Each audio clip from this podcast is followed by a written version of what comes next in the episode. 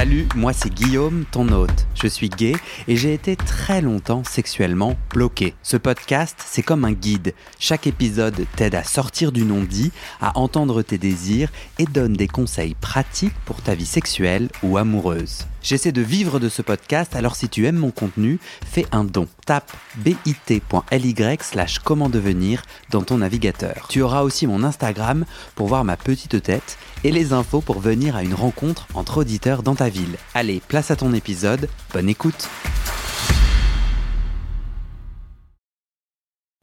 Est-ce que t'es bon pour qu'on y aille? Oui, je suis bon pour qu'on y aille. Tu t'appelles comment? Euh, je m'appelle Jules. C'est pas ton vrai prénom. Ce n'est pas mon vrai prénom. Euh, ce prénom a une, euh, a une histoire. Euh, C'était le prénom, le pseudonyme que j'utilisais lorsque j'étais euh, encore dans le placard et euh, qu'on me demandait mon prénom. Et je, je voulais rendre hommage à ce prénom qui a été maintenant, qui est maintenant délaissé depuis quelques années. Et l'utiliser aujourd'hui parce que je trouve que c'est un beau, en termes de symbole, c'est assez euh, assez fort. À quoi ressemblait du coup ta sexualité Euh, Il y a une différence entre ta sexualité tandis que tu étais dans le placard et que tu t'appelais euh, Jules et, une et, et ta sexualité, l'impact de ta, sur ta sexualité du coming out.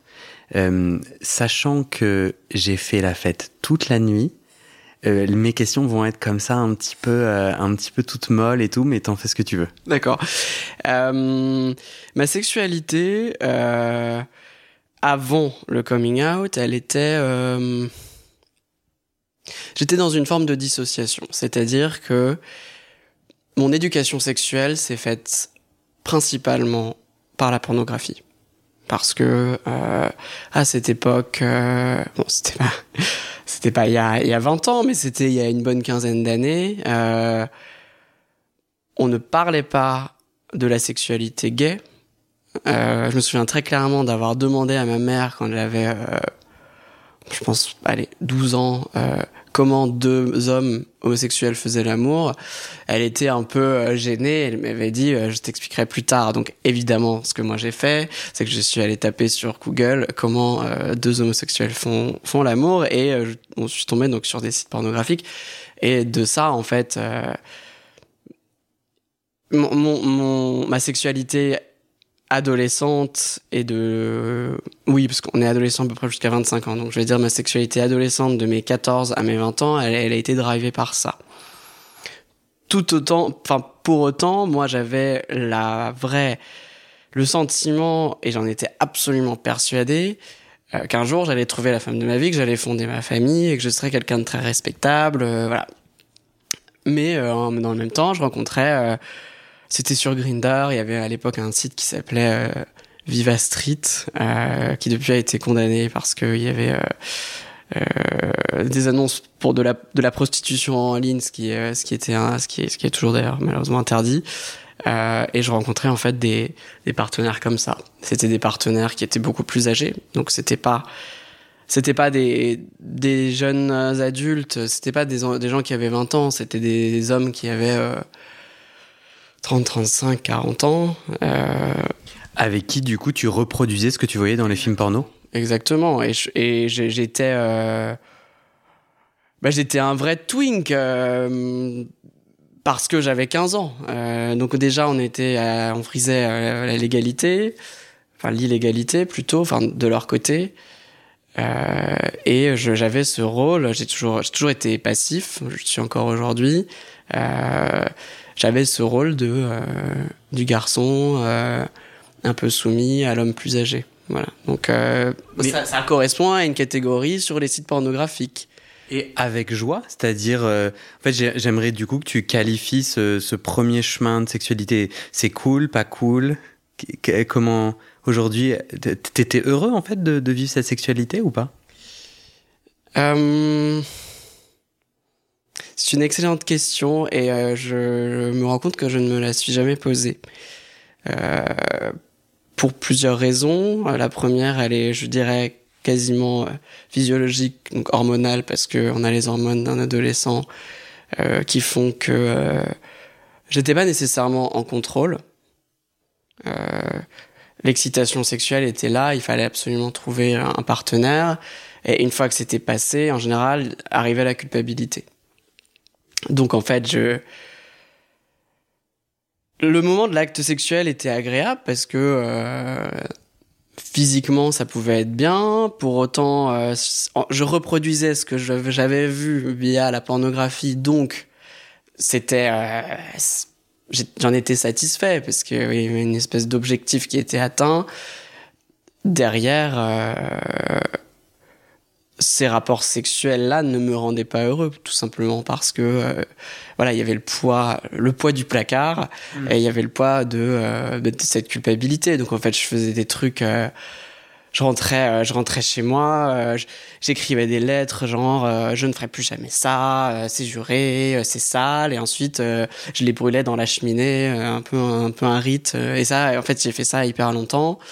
alors l'anecdote assez marrante, c'est qu'un jour j'ai au cours de mes thérapies euh, postérieures, j'ai discuté avec une, une, psychologue qui était un peu formée au chamanisme, qui n'est pas du tout un truc de gourou, qui est une vraie discipline, euh, et euh, qui m'a dit, vous savez que chez les, chez les chamans, brûler quelque chose, c'est l'inscrire dans l'éternité. Hmm.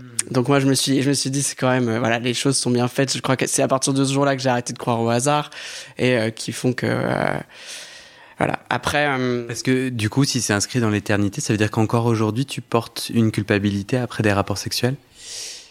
Euh, Ça s'estompe de plus en plus. Ça a été le cas euh, assez longtemps, même après mon coming out.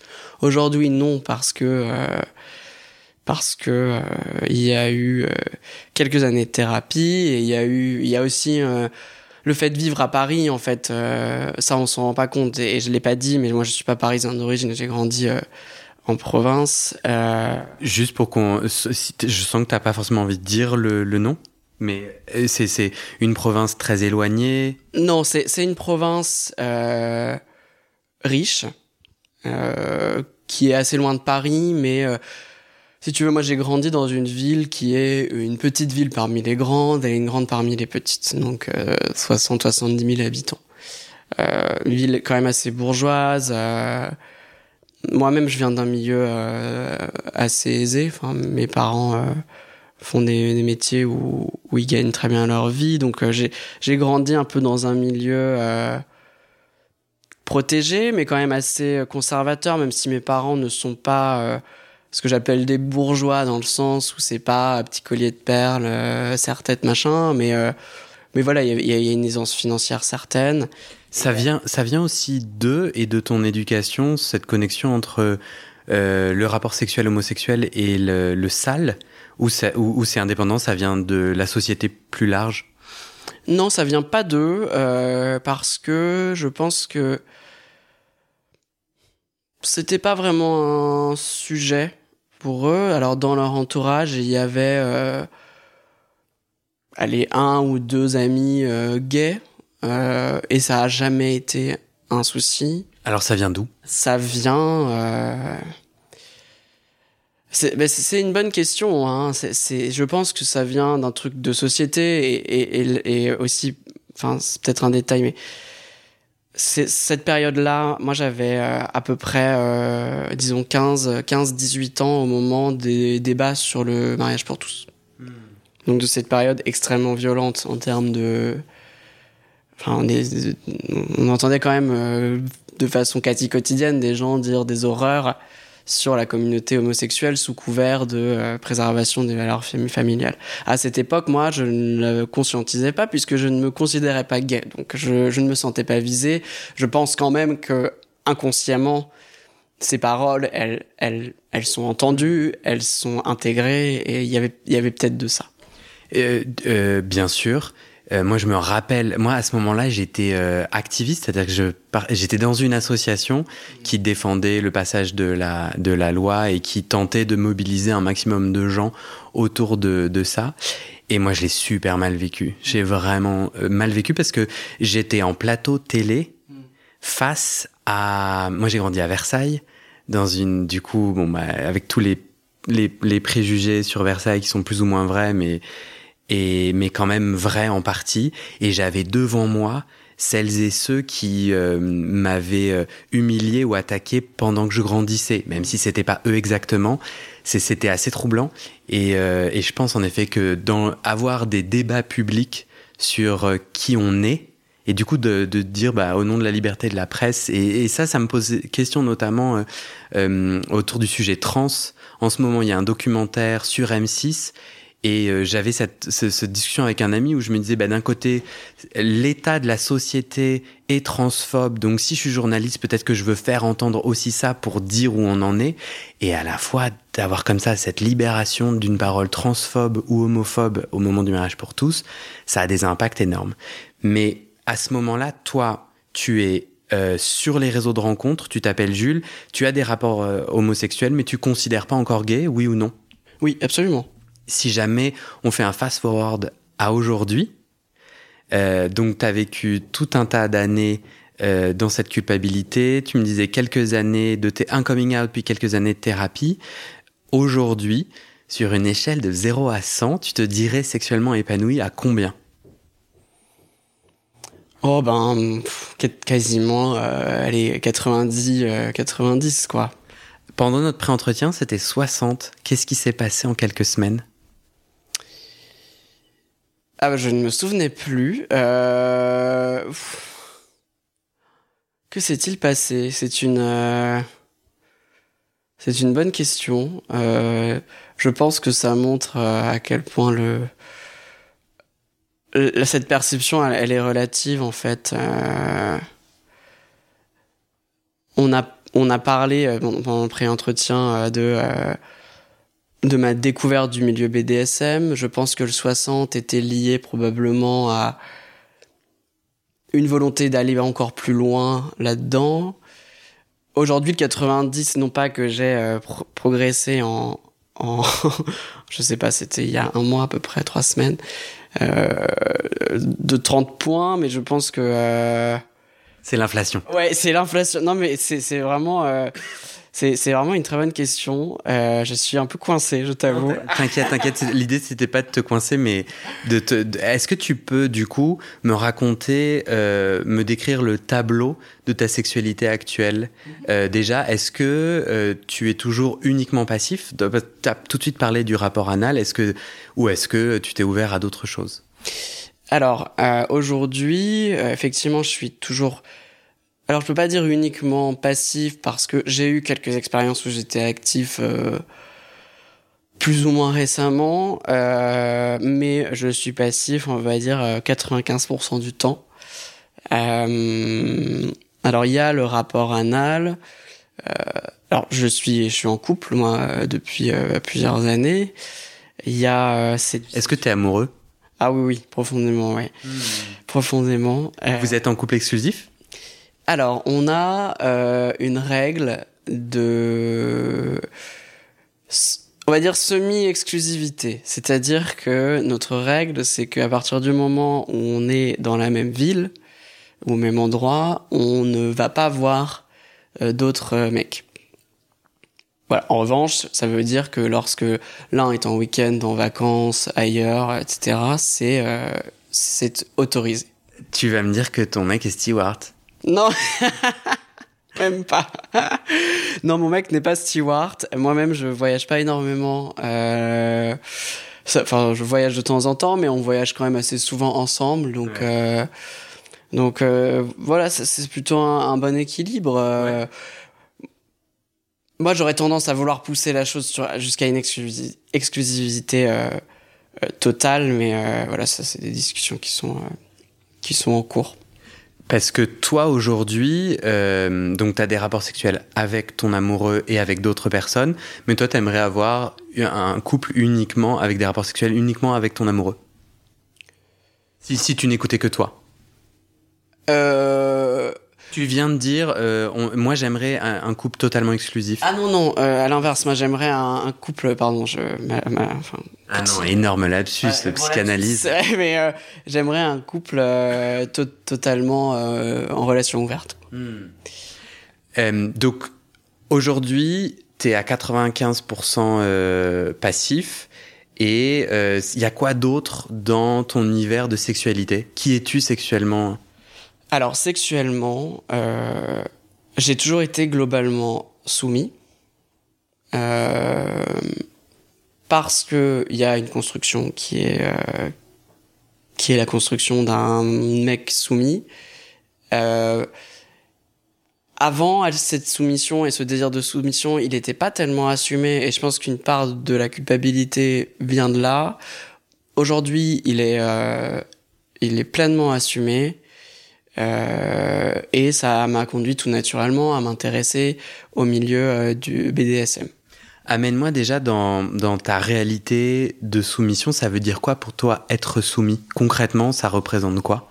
Alors, ça représente. Euh, c'est avant tout un état d'esprit. Donc, euh, enfin, pour moi, hein, je n'ai pas la prétention de faire une règle générale de ce que c'est qu'être un, un passif soumis, sachant qu'il y a aussi des actifs soumis. Euh, mais pour moi, être un passif soumis, c'est euh, c'est quand même premièrement être la personne qui est en contrôle, parce que euh, la soumission, elle est, euh, on parle d'une soumission qui est euh, consentie, évidemment. Donc pour moi, ça passe par euh, ça passe par des paroles, ça passe par des actes, ça passe par euh, du silence aussi. Euh, dans certaines expériences, j'ai eu des des expériences sexuelles avec des mecs euh, qui s'étaient dominants, qui m'ont dit en fait, euh, tu ne parles pas et tu ne dis rien de tout le pendant toute notre, euh, enfin tout notre plan quoi. Et c'est vrai que c'est, ah, moi je suis assez, j'ai une une grosse sensibilité auditive. J'écoute beaucoup de musique, j'ai fait beaucoup de musique, donc le, le, son est quelque chose qui est très important pour moi.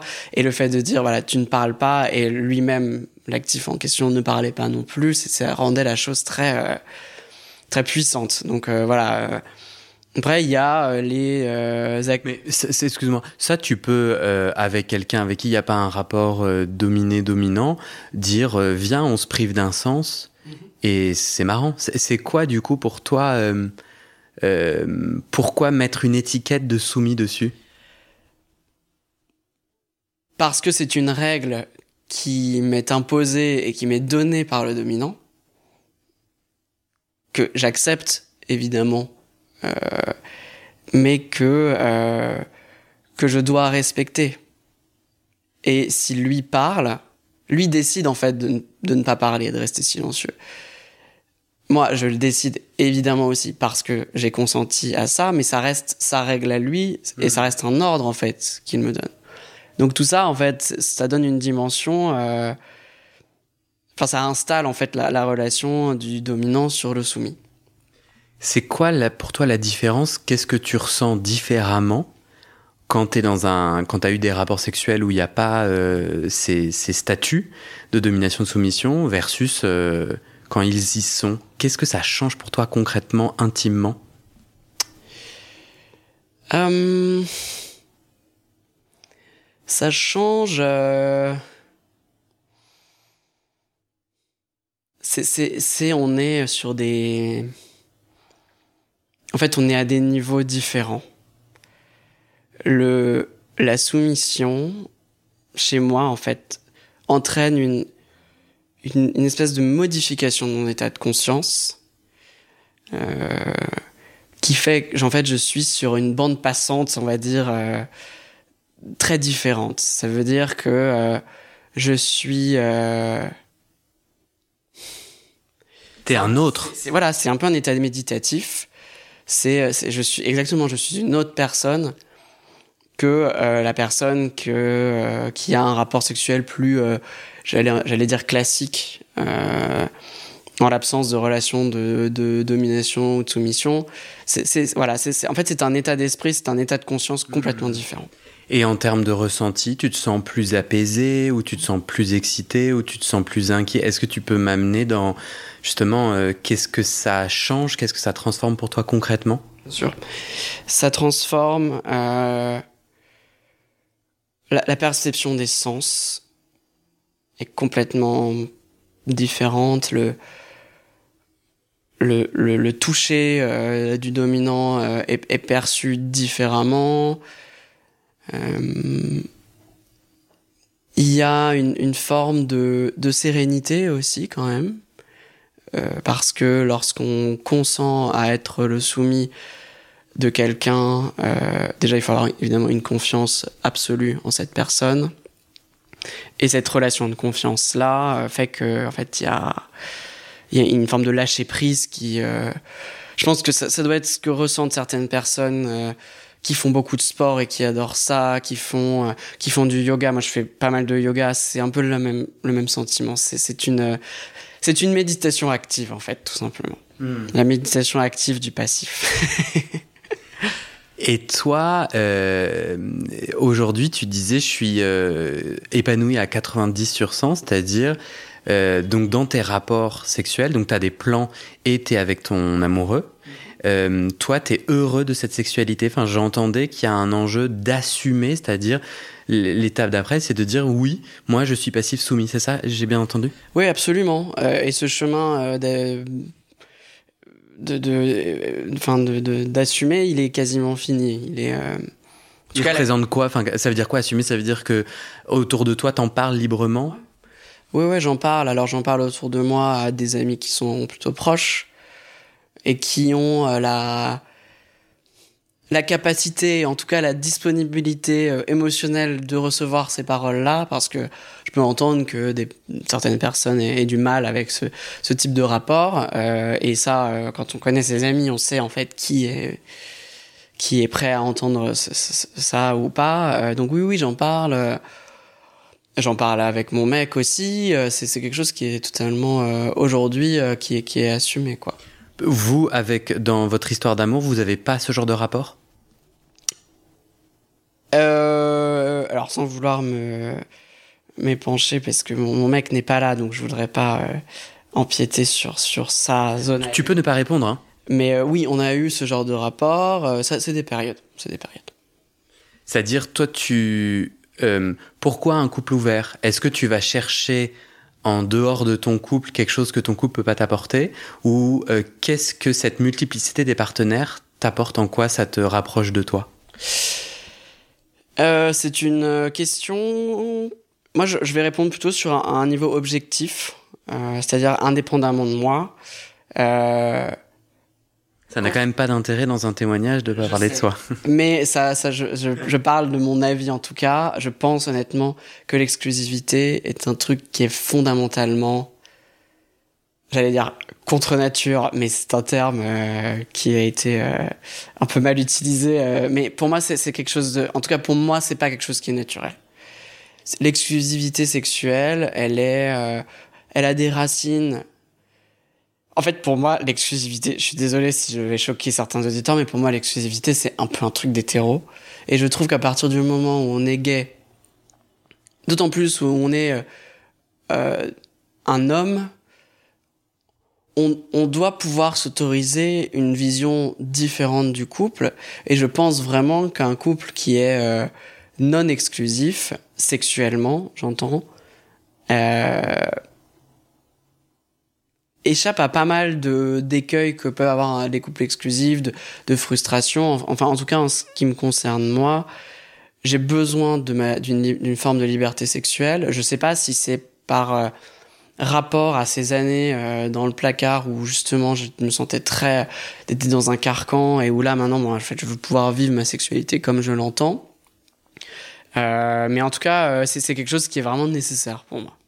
Et, j'entends qu'il y a aussi un pied de nez à l'hétérosexualité, ou en tout cas au schéma hétéronormatif, tof, où tu dis, euh, en fait, tu dis merde à plein de choses du passé, où tu dis je reprends le pouvoir à plein de choses du passé, ou à, cette à, cette à, ces tentacules hétéro d'hétéronormativité qui t'ont quand même broyé à certains moments. Oui, absolument. Euh, c'est un peu, en fait, je pense que c'est un peu un pied de nez. Euh, à, euh, au, désir que j'avais euh, étant plus jeune d'avoir une femme et des enfants, euh, un bel appartement et une belle voiture, quoi.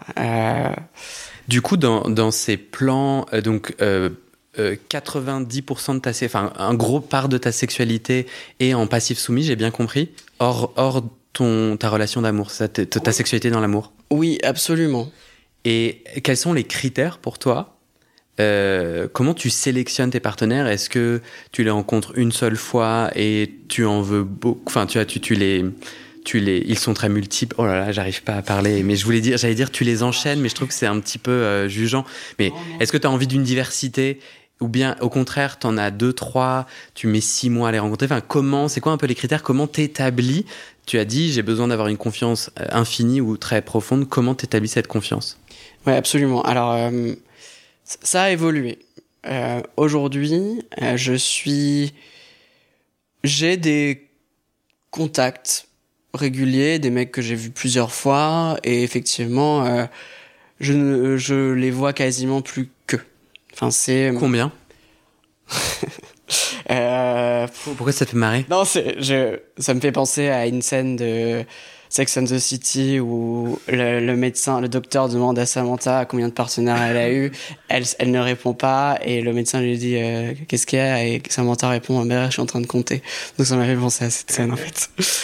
Euh, alors je suis aussi en train de compter. Euh, je, je pense que je tourne sur une base de allez 5 10 euh, 5 10 mecs euh, qui sont euh, des gens en plus que j'apprécie euh, parce qu'il y a le, le, le rapport domi, domination euh, soumise soumission euh, il y a après une fois que le que le rapport est terminé il y a une vraie enfin une complicité on est on est presque des potes quoi c'est À pied d'égalité, c'est-à-dire hors du rapport sexuel, Absolument. le jeu s'arrête. Absolument. Alors après, il- non, il peut y avoir, mais ça, je, ça, je l'ai pas trop vécu encore. Il peut y avoir des euh, mecs qui sont des. Alors là, on, on entre vraiment plus dans le BDSM, qui sont des maîtres, et donc moi, je continue même après la séance ou la session à m'adresser à eux euh, comme tel. Euh, ça dépend en fait, Euh, mais c'est plus rare. C'est plus rare et c'est quelque chose de plus euh, plus intense, plus euh, long à mettre en œuvre. C'est pas des c'est pas des choses que j'ai faites très très Ouais. fréquemment quoi. Ma ma question, ça serait, est-ce que pour toi, c'est un jeu de rôle, c'est un moment un peu comme si je rencontre quelqu'un qui adore les sucettes à la fraise et on fait, on suce des sucettes à la fraise ensemble, là où d'autres aiment d'autres parfums. Mais, euh, mais euh, une fois qu'on a fini de sucer, je sais pas où je vais exactement avec cette histoire, mais on a fini de sucer nos sucettes et on est, on continue pas, ça s'arrête quoi, la sucette a disparu, waouh. Ah, Ou bien non, ma question c'est que euh, il y a d'autres personnes qui disent, notamment sur ce podcast, j'ai reçu des personnes qui disent, notamment l'épisode euh, du maître qui fait de la scatologie. Au final, j'ai j'ai titré sur la scatologie, mais il raconte toute un, une relation dominant-dominé qui dépasse euh, ces pratiques de scatologie. Euh, toi, tu, toi, tu es sur quel pan? Euh, C'est un jeu de rôle, c'est un moment qu'on partage. Et moi, ce qui me fait kiffer, c'est qu'en dehors, on est potes à égalité, ou bien je me sens profondément soumis et j'aimerais, ou je pourrais, ou j'ai envie de développer un rapport euh, plus constant au-delà de la sexualité.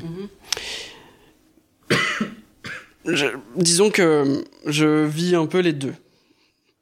Il y a, euh, comme je le disais, la majorité de mes partenaires qui sont des dominants sexuels, donc, mais finalement c'est un jeu de rôle. Euh, même si ce jeu de rôle, il est toujours pareil et ils sont des actifs dominants. Et c'est, c'est, toujours comme ça, et moi je suis toujours le passif soumis. Néanmoins, voilà, une fois qu'il y a eu, euh, qu'il y a eu la jouissance, euh, après, c'est, euh, ce rapport, il s'efface. Il y a, alors, je ne l'ai jamais vraiment vécu encore. Mais là, euh, je, je reprécise ma question. Tu le veux ou pas Euh, cette- Donc j'ai compris que pour le moment, euh, Ah. principalement, t'es pas avec des maîtres. Euh, Est-ce que toi, t'aimerais une sexualité qui en fait euh, installe la domination-soumission plus largement, qui est une façon de vivre? Euh, je, je ne l'exclus pas. Euh, actuellement, euh, disons que le fait d'être en couple et d'avoir un lien sentimental très fort avec mon, mon copain fait que je ne, je ne pense pas avoir la disponibilité pour avoir une, une relation qui serait finalement une relation parallèle. Je sais qu'il y en a qui le font hein, et qui et ça se passe très bien, mais moi je pense que je suis pas prêt pour ça parce que euh, enfin le, le- mon, mon mec euh, c'est mon c'est mon c'est mon partenaire de vie. euh, Et tu peux pas partager, mais au-delà de ça, euh, est-ce que tu t'imagines être soumis tout le temps? Est-ce que, euh, est-ce que ça te saoulerait pas, en fait, au bout d'un moment, de perdre un pouvoir, de perdre ton... Si, probablement, parce que dans la vie de tous les jours, je suis pas... j'ai pas une personnalité... je m'efface pas nécessairement, j'ai plutôt une personnalité... J'aime bien prendre les devants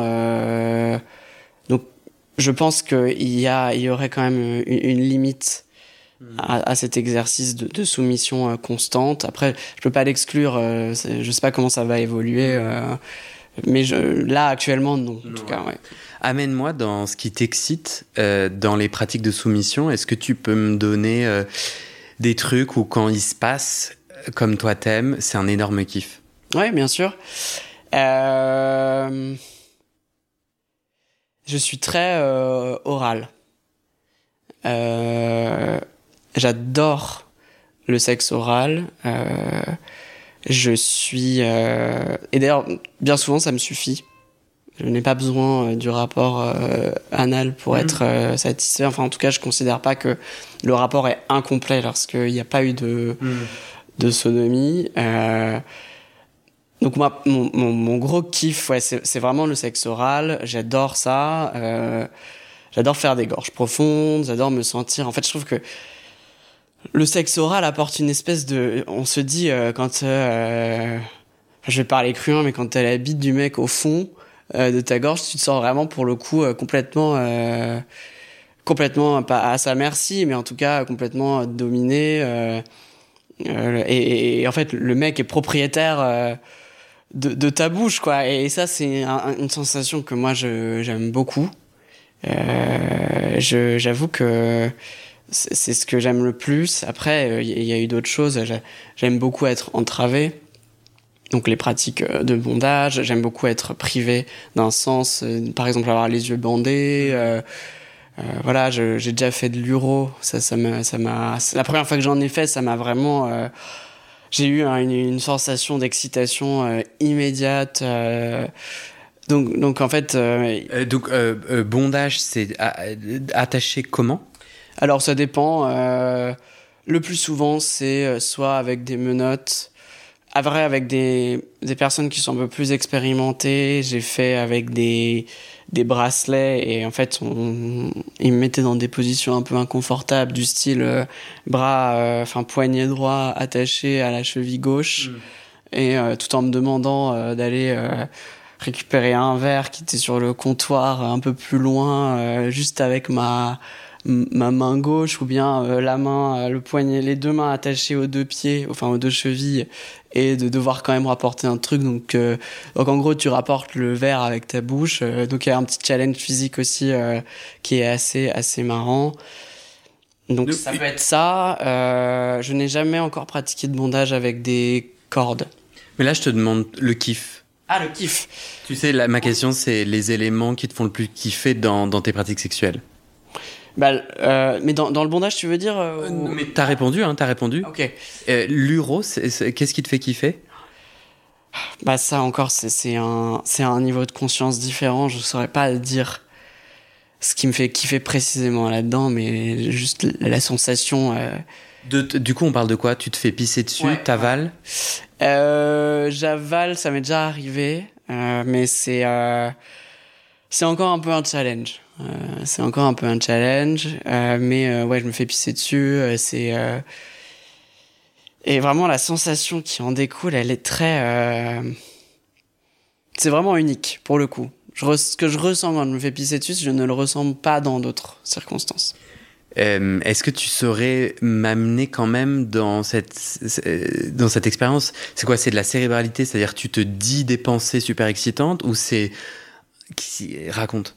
Mais en vrai, tu vois, si je te disais, euh, tu, me disais, mais j'adore l'éclair au chocolat et ce que je vis quand j'en mange un, c'est absolument génial. C'est pas simple en fait d'expliquer cette extase. Absolument, absolument. Euh, mais il y a un mix de cérébralité parce que il y a à ce moment-là euh, des pensées de je suis je suis soumis, je suis à la merci de mon partenaire, mais c'est c'est quand même essentiellement du ressenti. C'est mmh. vraiment. Euh, Mais c'est comme, euh, c'est comme quand, euh, enfin là, euh, je m'adresse aux musiciens, quand euh, quand t'entends une musique qui te fait kiffer, que t'as des frissons, c'est quelque chose qui est euh, qui s'explique pas. Je pense que cer- certaines personnes ont cette cette sensation-là lorsqu'ils voient une photo, une œuvre d'art. Voilà, c'est des niveaux de conscience euh, tellement, je pense, euh, je pense que ça fait partie des choses qui. euh, alors, il y a peut-être une explication purement physiologique, mais c'est quand même un peu mystique, quoi. Est-ce qu'il y a d'autres choses dans notre tableau de, de tes pratiques les plus kiffantes? Est-ce qu'il y a quelque chose que tu veux rajouter? J'aime. euh, J'aime beaucoup le sperme quand même aussi. Voilà. Ça, la PrEP a sauvé. Euh... Je suis pas le seul, hein, je pense que c'est c'est vraiment quelque chose. Je trouve que par exemple de se faire éjaculer dessus, c'est un truc qui, moi, qui me. Ça peut me faire jouir euh... illico, quoi. Illico. Euh... et, et la PrEP t'a aidé du coup à... T'étais inquiet de la transmission du VIH si jamais on t'éjaculait dans la bouche ou... Oui, exactement. Euh, parce qu'en fait, il y a eu un épisode. En fait, avant mes 19-20 ans, je n'avais pas trop intégré le risque VIH. Euh, et je prenais régulièrement du sperme dans la bouche. Pour moi, euh, à partir du moment où on se faisait prendre avec capote, il n'y avait aucun risque. Jusqu'au jour où, euh, en fait, j'ai eu. J'avais euh, 19 ans, j'ai fait un, un plan avec trois mecs, trois actifs et où j'ai j'ai eu leur, leur sperme en fait dans la bouche. Et euh, deux semaines plus tard, j'ai eu, c'était en plein mois de juillet, et deux semaines plus tard, j'ai eu une énorme grippe. Et en fait, je, je ne sais plus comment je me suis, enfin bien plus plus tard, donc c'était au mois d'octobre. Je, je venais d'arriver à Paris. Et euh, j'ai commencé un peu à me rendre compte du risque VIH et en faisant mes recherches, j'ai vu que le sperme dans la bouche pouvait être une pratique risquée et euh, que euh, après une contamination VIH, il pouvait y avoir la primo-infection qui pouvait se manifester par une grippe. Et en fait, moi, j'ai tilté de cette, cette espèce de maladie que j'ai eue juste deux semaines après. Et du coup, euh, immense stress. Euh, et à l'époque, euh, c'était en 2015, et à l'époque, il n'y avait pas... euh, les pouvoirs publics ne s'étaient pas encore autant saisis, je trouve, du sujet. Euh, Il n'y avait pas les affiches à Paris euh, de, de dépistage gratuit dans n'importe quel laboratoire, etc. Et donc en fait, je suis allé faire mon test dépistage dans le labo à côté de chez moi, euh, sans demander le remboursement, pour ne pas être en guille- entre guillemets fiché si le test était positif. Euh, j'ai payé moi-même mon truc, je... et finalement le test était négatif. Mais ce jour-là, euh, ça a été, enfin cette période, ce, ce moment-là a été le moment où je me suis aperçu et c'est le moment où j'ai pris rendez-vous euh, dans un Cégide et que, alors à l'époque il n'y avait pas la PrEP, euh, mais euh, c'est le, le- la prise de conscience de ce risque, elle s'est faite là. C'est- impressionnant comment on vit dans une société tellement sérophobe et c'est ça a pénétré tous les pores de nos peaux. Enfin, je sais pas si toi t'es à l'aise de dire que, euh, mais moi je sens que je porte une sérophobie euh, quand même euh, de moins en moins et je crois presque plus du tout. Mais bon, euh, mais c'est fou quand même cette euh, cette peur euh, qu'on a euh, profonde. Euh, toi, tu euh, on a fini le tableau des, le tableau de, en tout cas de, de, de, de ce, que, qui t'est venu là pour le moment. Je t'ai posé tout à l'heure la question de comment tu choisis tes partenaires. Oui. Et c'est quoi tes critères? Comment, comment tu fais? Tu disais du coup que tu en as entre 5 et 10. Ouais, mais après c'est 5 et 10 partenaires, c'est des gens que j'ai rencontrés initialement sur les applis. Euh, et euh, qui que j'ai ch- choisi initialement euh, ben, quasiment exclusivement sur des critères physiques. Et c'est quoi tes critères physiques? J'aime bien les poils, j'aime bien euh, les mecs. euh, j'aime bien la barbe. euh, J'avoue que j'aime bien. Enfin, en tout cas, à une époque, j'aimais bien les mecs qui étaient plus grands que moi.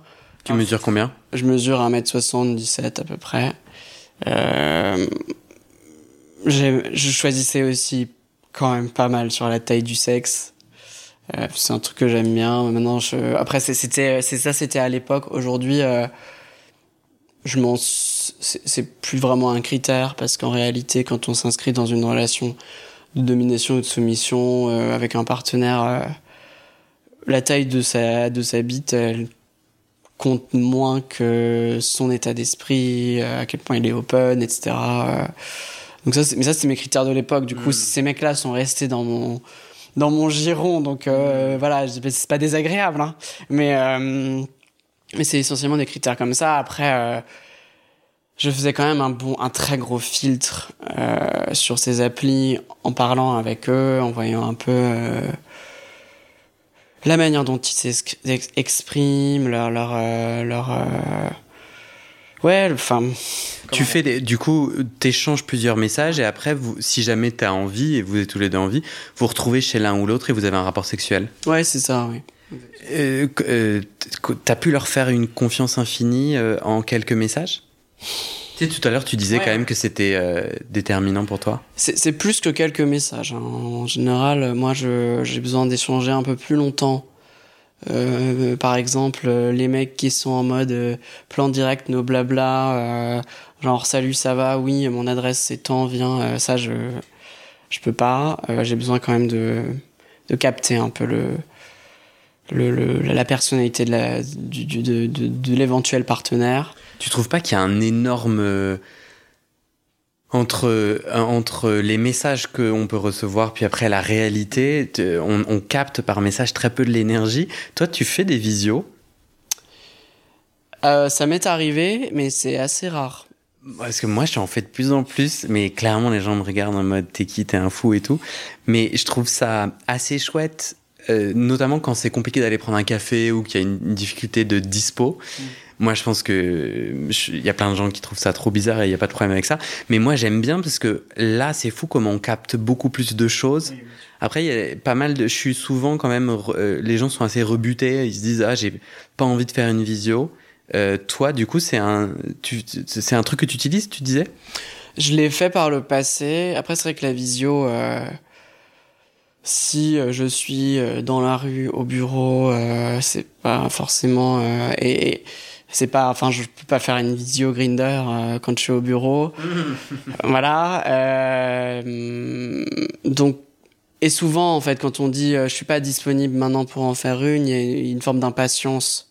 Enfin en fait il y a une espèce de culture de l'immédiateté sur les applications qui fait que souvent quand on dit écoute je suis pas disponible maintenant si tu veux on fait ça plus tard la personne en face abandonne et voilà et, met un stop. Donc ça moi j'ai du mal avec la avec cette immédiateté là je, je j'ai besoin, voilà. De... Donc la visio, oui, mais en fait, euh, de fait, ça, ça, ne se passe pas tant que ça parce que, euh, tout simplement, euh, il y a une forme d'impatience de la plupart des mecs qui fait que ça, ça ne se fait pas, quoi. C'est quoi ton ratio entre, voilà, t'échanges avec des gens, plusieurs messages, et quand tu rencontres, ça match?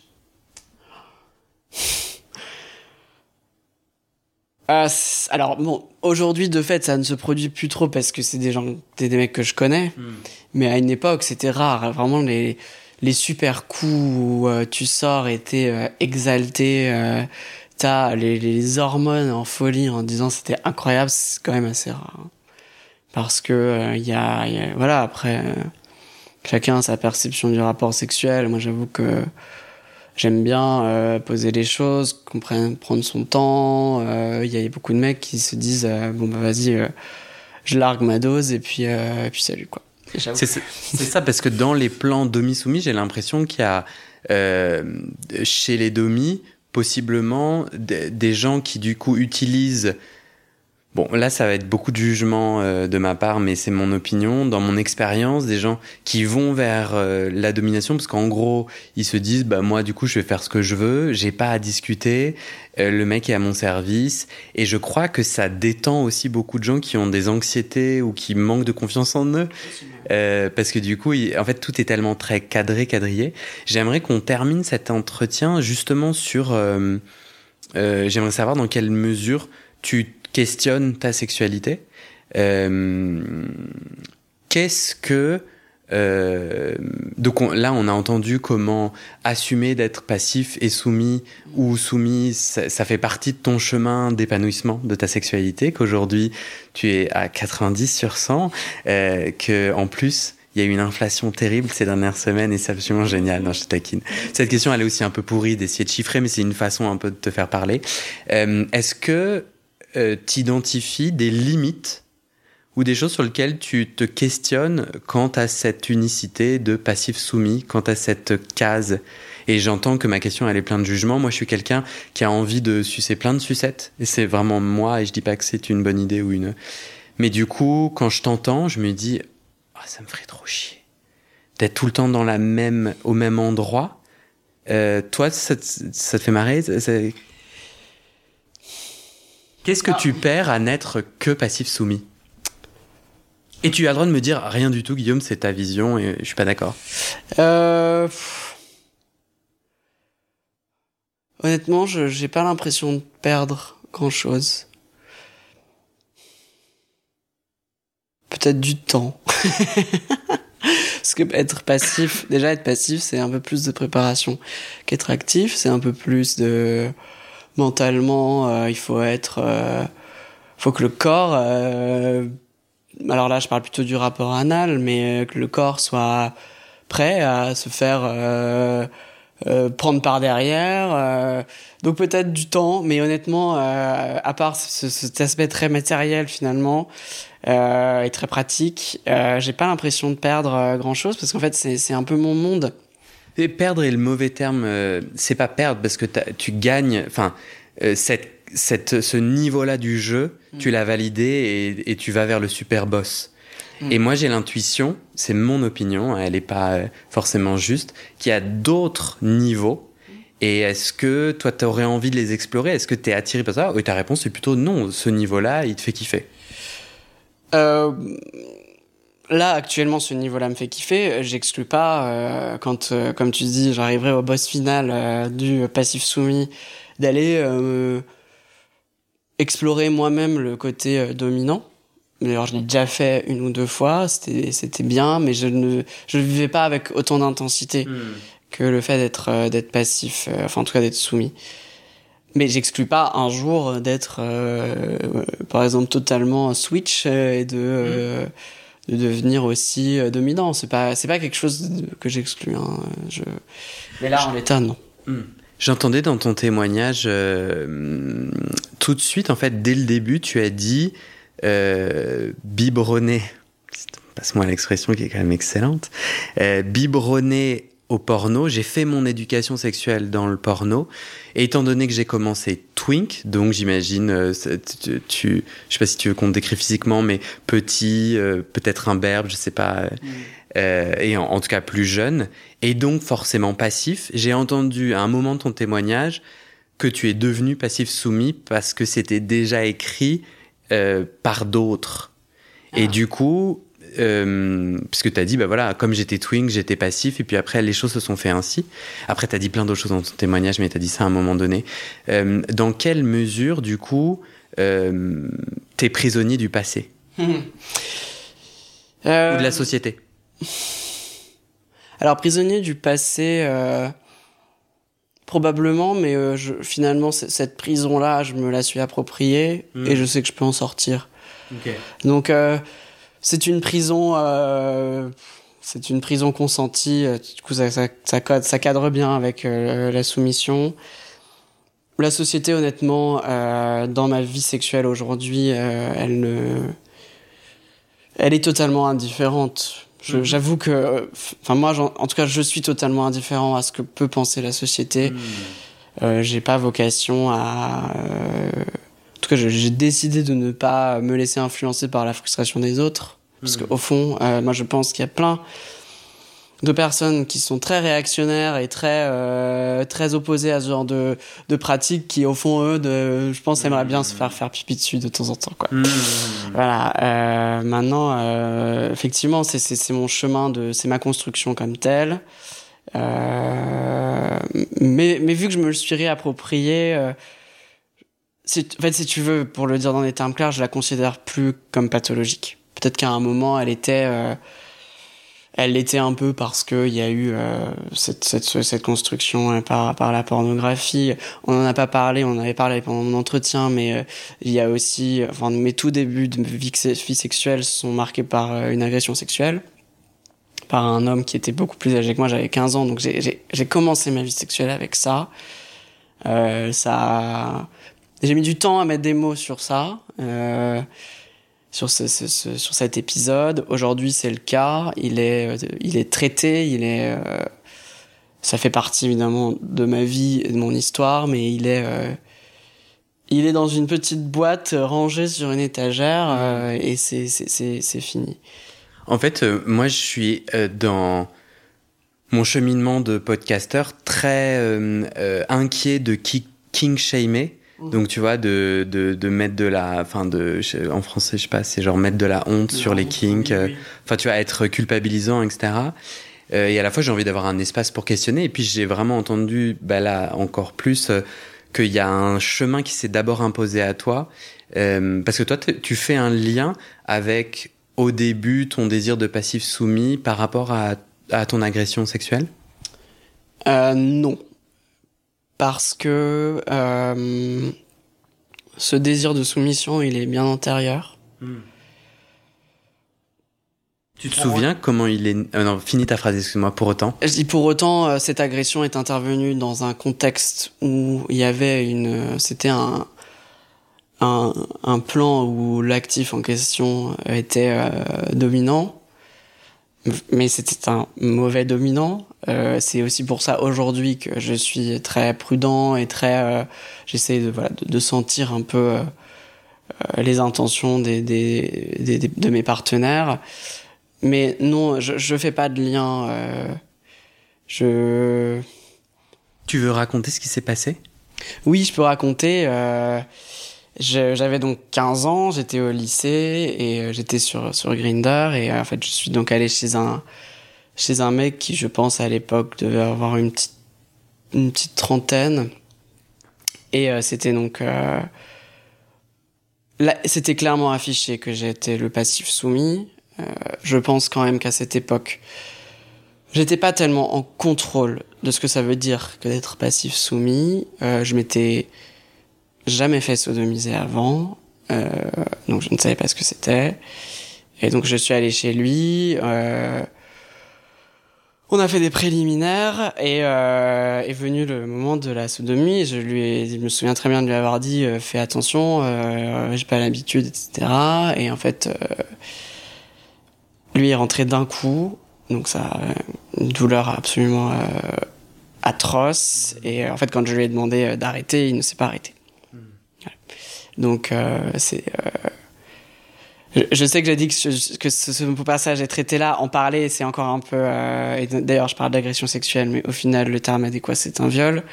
Euh, j'ai rien fait euh, à l'époque. Euh, J'étais. En fait, à, cette époque-là, quand j'avais 15 ans, je n'ai même pas moi intégré le fait que c'était un que c'était un viol.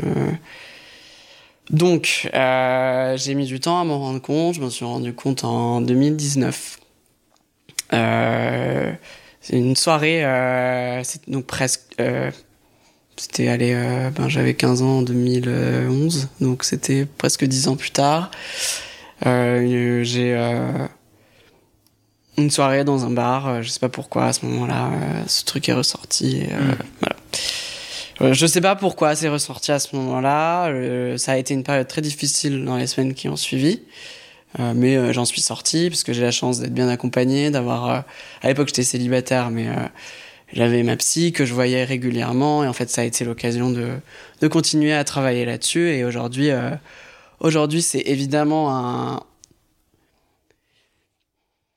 C'est un sujet qui est qui est difficile parce que objectivement, il est c'est très dur. Pour autant, il est plus douloureux, plus du tout. Euh, Au-delà de, hum, du travail thérapeutique dont tu parlais, est-ce que tu as pu euh, l'attaquer en justice ou faire. Est-ce que tu as pu ou eu envie de faire d'autres choses? Euh, bah, j'en, avais parlé à mes parents, parce que, un peu comme le coming out, je voulais que mes proches soient au courant. Et ils m'ont posé la question, ils m'ont dit qu'est-ce qu'on fait? Hmm.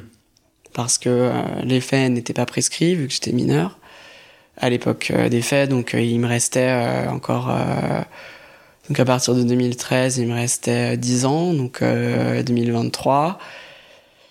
Euh, il me reste encore ce temps-là, pour autant, personnellement, pour moi, le, le sujet est, traité, il est clos. Euh, je suis moi-même d'une profession qui sait que prouver ce genre de choses, c'est extrêmement difficile.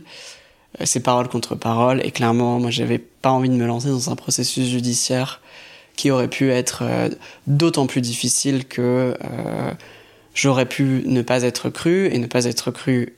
Alors, je sais que je vais un peu à contre-courant de la période actuelle, mais ne, pas être cru légitimement parce que quand il n'y a pas de preuves, on ne mmh. condamne pas des gens. Donc voilà, dix ans plus tard, c'est voilà. Mais je sais que c'est un vrai sujet et je, j'entends totalement qu'une autre personne dans la même situation aurait souhaité euh, faire ce chemin-là.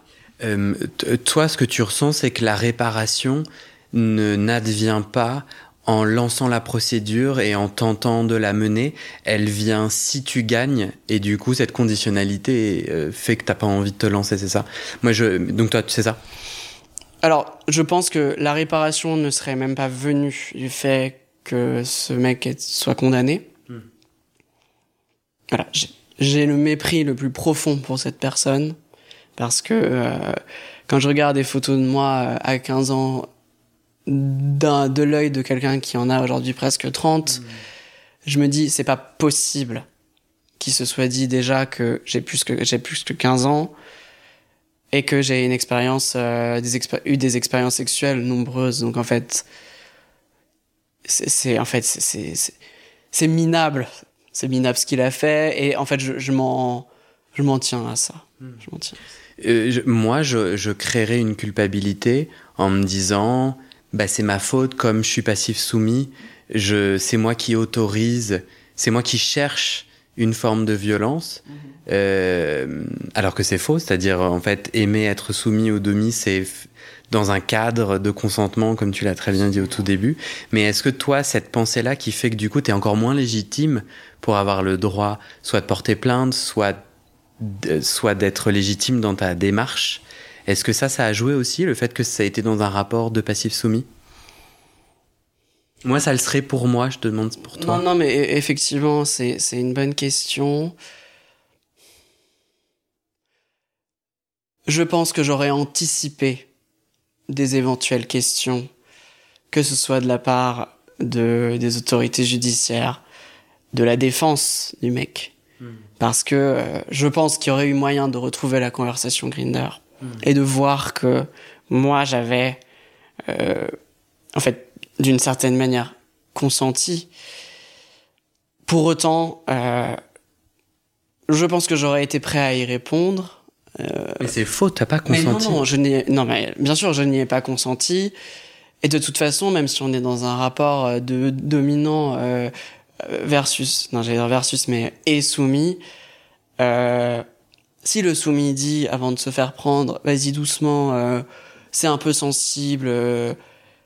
Enfin, c'est pas du tout antinomique. Ouais ben, la personne qui ne respecte pas ça, elle, elle sort du cadre du consentement. C'est et d'autant plus lorsque l'actif s'aperçoit que le passif a mal et qui dit arrête et qui n'arrête pas. Là, on n'est même plus. On parle de consentement, on parle surtout d'une qualification pénale de mmh. crime. Mmh. Donc, euh, toi, t'as as réussi à exprimer. Plein de gens n'y arrivent pas. Toi, t'as réussi à dire stop. Oui, j'ai réussi à dire stop et je me souviens d'avoir eu des des mouvements en fait d'essayer de m'extirper. Euh, euh, voilà. Et après, il, m'avait, il m'a bloqué un temps. Et ensuite, il a lâché. Euh, mais j'ai quand même eu le réflexe. J'ai pas été, euh, si tu veux, j'ai pas été sidéré, sidéré ou pétrifié. Parce que il y avait quand même bah, le cadre de la relation, sexuelle. Et même moi, sur le moment, j'ai eu mal physiquement, mais je me suis pas du tout interrogé sur sur la qualification et sur ce qu'il venait de faire. Et toi, aujourd'hui, tu as l'impression que la justice française, puisque on pourrait retrouver la conversation Grinder et qu'on verrait euh, ce rapport demi-soumis, euh, toi, tu as l'impression que du coup, ça viendrait euh, délégitimer ton stop, ton non, ton, ton, non-consentement très clair? Possiblement, oui. Qui dit du coup beaucoup du king shaming, ou en tout cas de la, de la non-intelligence de la justice face au king, je sais pas Alors, la justice, elle est, euh, je, me, je me permets d'en parler parce que je fais partie moi-même d'une profession judiciaire. La justice, elle est assez peu, euh, enfin d'un point de vue moral, elle est assez peu jugeante. C'est-à-dire que, euh, par exemple, je sais pas si si tout le monde est au courant, mais la Cour européenne des droits de l'homme a jugé que une pratique, donc là c'était dans le cadre d'une pratique BDSM extrême, à partir du moment où euh, le caractère extrême est consenti, euh, ça fait, ça fait la, Convention européenne des droits de l'homme protège parce que considère que ça, fait partie du droit au respect à la vie privée. J'ai pas compris ce que tu expliques. En fait, pardon, je, m'exprime un peu mal, mais si tu veux, pour le dire clairement, le droit protège le kink. Là où le droit ne protège plus le kink, c'est lorsqu'il y a une absence de consentement. Où ça tombe, du coup, euh, sous la qualification soit d'agression sexuelle ou de viol en fonction des faits en question, mhm. soit par exemple euh, de l'acte de torture ou de barbarie. Puisque dans certaines pratiques euh, BDSM, il y a la douleur qui est omniprésente, mais quand elle est consentie, le droit considère qu'elle est légitime, alors qu'à partir du moment où elle n'est plus consentie, elle n'est plus légitime ce qui s'était passé dans cette affaire dont je parlais devant la Cour européenne des droits de l'homme, c'était que euh, il y avait eu une séance, c'était deux hommes qui étaient donc les dominants et une femme qui jouait le rôle de la soumise. Euh, elle avait voulu arrêter hmm. et ils avaient continué. Ils avaient même amplifié le, les pratiques. Donc là, on, on ne s'inscrit plus dans le kink, là, on s'inscrit dans le, hmm. dans le viol, etc. Mais tout ça pour dire que euh, S'ils avaient ressorti ces échanges Grinder, oui, je pense qu'il y aurait eu une tentation euh, plutôt du côté de la défense, donc du mec en question, de dire bah vous voyez, il a consenti, il n'y a aucune preuve qu'en réalité euh, c'était pas ça s'inscrivait pas dans le cadre de leur pratique. Euh, pour autant, et c'est là où c'est dur, c'est dur de prouver qu'il y avait plus de consentement. Pour moi, j'avais pas de preuves particulières. Euh, c'était parole contre parole et on, ne condamne pas une personne sur la base d'une seule parole, je me serais retrouvé en difficulté vis-à-vis de ça. T'as pas des messages, t'en as parlé à personne, t'as pas des messages après euh, le rapport? Mais même le message, en fait, le message, c'est le, c'est le prolongement de la parole. Hmm. Euh, à l'époque, j'en avais parlé à personne et personne n'était au courant. Hmm. J'allais voir, je faisais ces plans euh, dans le dans l'anonymat le plus total. Personne ne savait ce que je faisais, personne ne savait où j'étais. D'ailleurs, euh, quand je regarde ça avec mes yeux euh, d'adulte, je me dis c'est pas possible. C'était tellement dangereux. Tu disais tout à l'heure que ton désir de soumission a démarré avant cette agression. C'est pour ça que tu, la, tu les lis pas. Mhm. Tu te souviens le déclic? Tu te souviens à quel âge ou le déclic? C'était, je pense que c'était vraiment assez tôt. Hein. Euh, je, je me souviens même quand j'étais gamin. Euh, j'adorais être le gamin euh, quand on faisait les policiers et les bandits. J'adorais être le gamin qui était le bandit et qui se faisait mettre les menottes, quoi. Je, kiffais vraiment ça, quoi. Je, je, voulais pas du tout être le policier.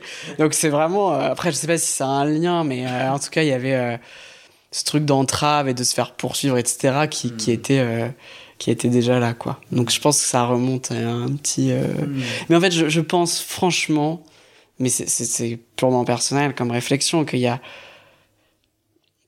que la soumission, elle, elle est, elle fait partie de la vie de beaucoup de personnes. Hmm. Et quand on arrive à l'accepter et à travailler dessus et donc à la maîtriser et à la contrôler, c'est absolument génial. C'est un, comme je disais euh, au début, c'est un tel lâcher prise. Euh, et même en fait, on se, on se sépare de, de tout le poids euh, de la société parce que aujourd'hui, il faut être plutôt être un dominant qu'un dominé quand dans la vie de tous les jours. Et moi, je le vois dans mon job, dans, voilà, on préfère être celui qui, qui domine que celui qui, se, qui prend cher à cause des autres, quoi. Hmm. Et je trouve que arriver à maîtriser ce, cette soumission-là et se dire, là, dans cet instant donné, je vais laisser une facette, en fait, de ma personnalité s'exprimer hmm. totalement et absolument euh, hyper libératoire, quoi. Parfait mot de la fin. Merci. Merci à toi. Est-ce que, non, est-ce que tu as un mot de la fin particulier? Moi, j'ai un mot de la fin particulier. Euh,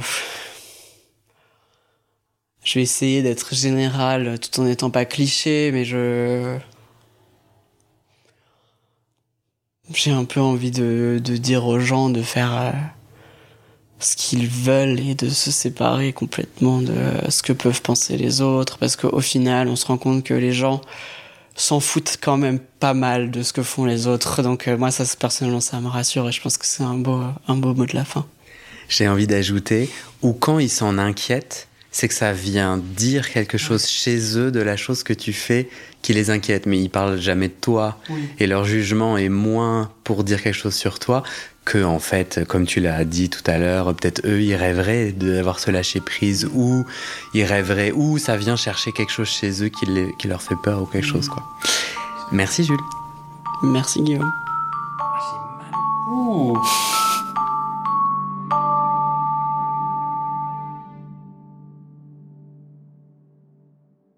Et c'est la fin de cet épisode. Il y a plus de 130 épisodes à découvrir sur ce podcast. Ça fait beaucoup, alors je t'ai rangé les épisodes par thème. Conseils sur la sodomie pour ne plus avoir mal ou comment bien faire son lavement. Le BDSM, la bisexualité, couple ouvert ou exclusif, le racisme, le polyamour, etc. etc. C'est génial et c'est sur le site du podcast. Tu tapes bit.ly slash comment devenir dans ton navigateur. Ah, une dernière chose, ne t'en va pas, si tu aimes mon contenu et que tu veux que ça continue mais tu ne peux pas devenir un des 400 en me soutenant financièrement, tu peux m'aider en quelques clics. Écoute bien. Il te suffit de cliquer sur s'abonner ou suivre sur la page du podcast dans ton app d'écoute et de mettre 5 étoiles. Ces petits clics qui te prennent 5 secondes, ça fait vraiment une grosse différence pour le futur du podcast. L'algorithme se met à pousser automatiquement le podcast à plus de gens. Ça me permet alors de trouver les prochains témoignages et des potentiels futurs donateurs, donatrices. Et j'ai pas beaucoup de temps pour arriver à l'équilibre financier.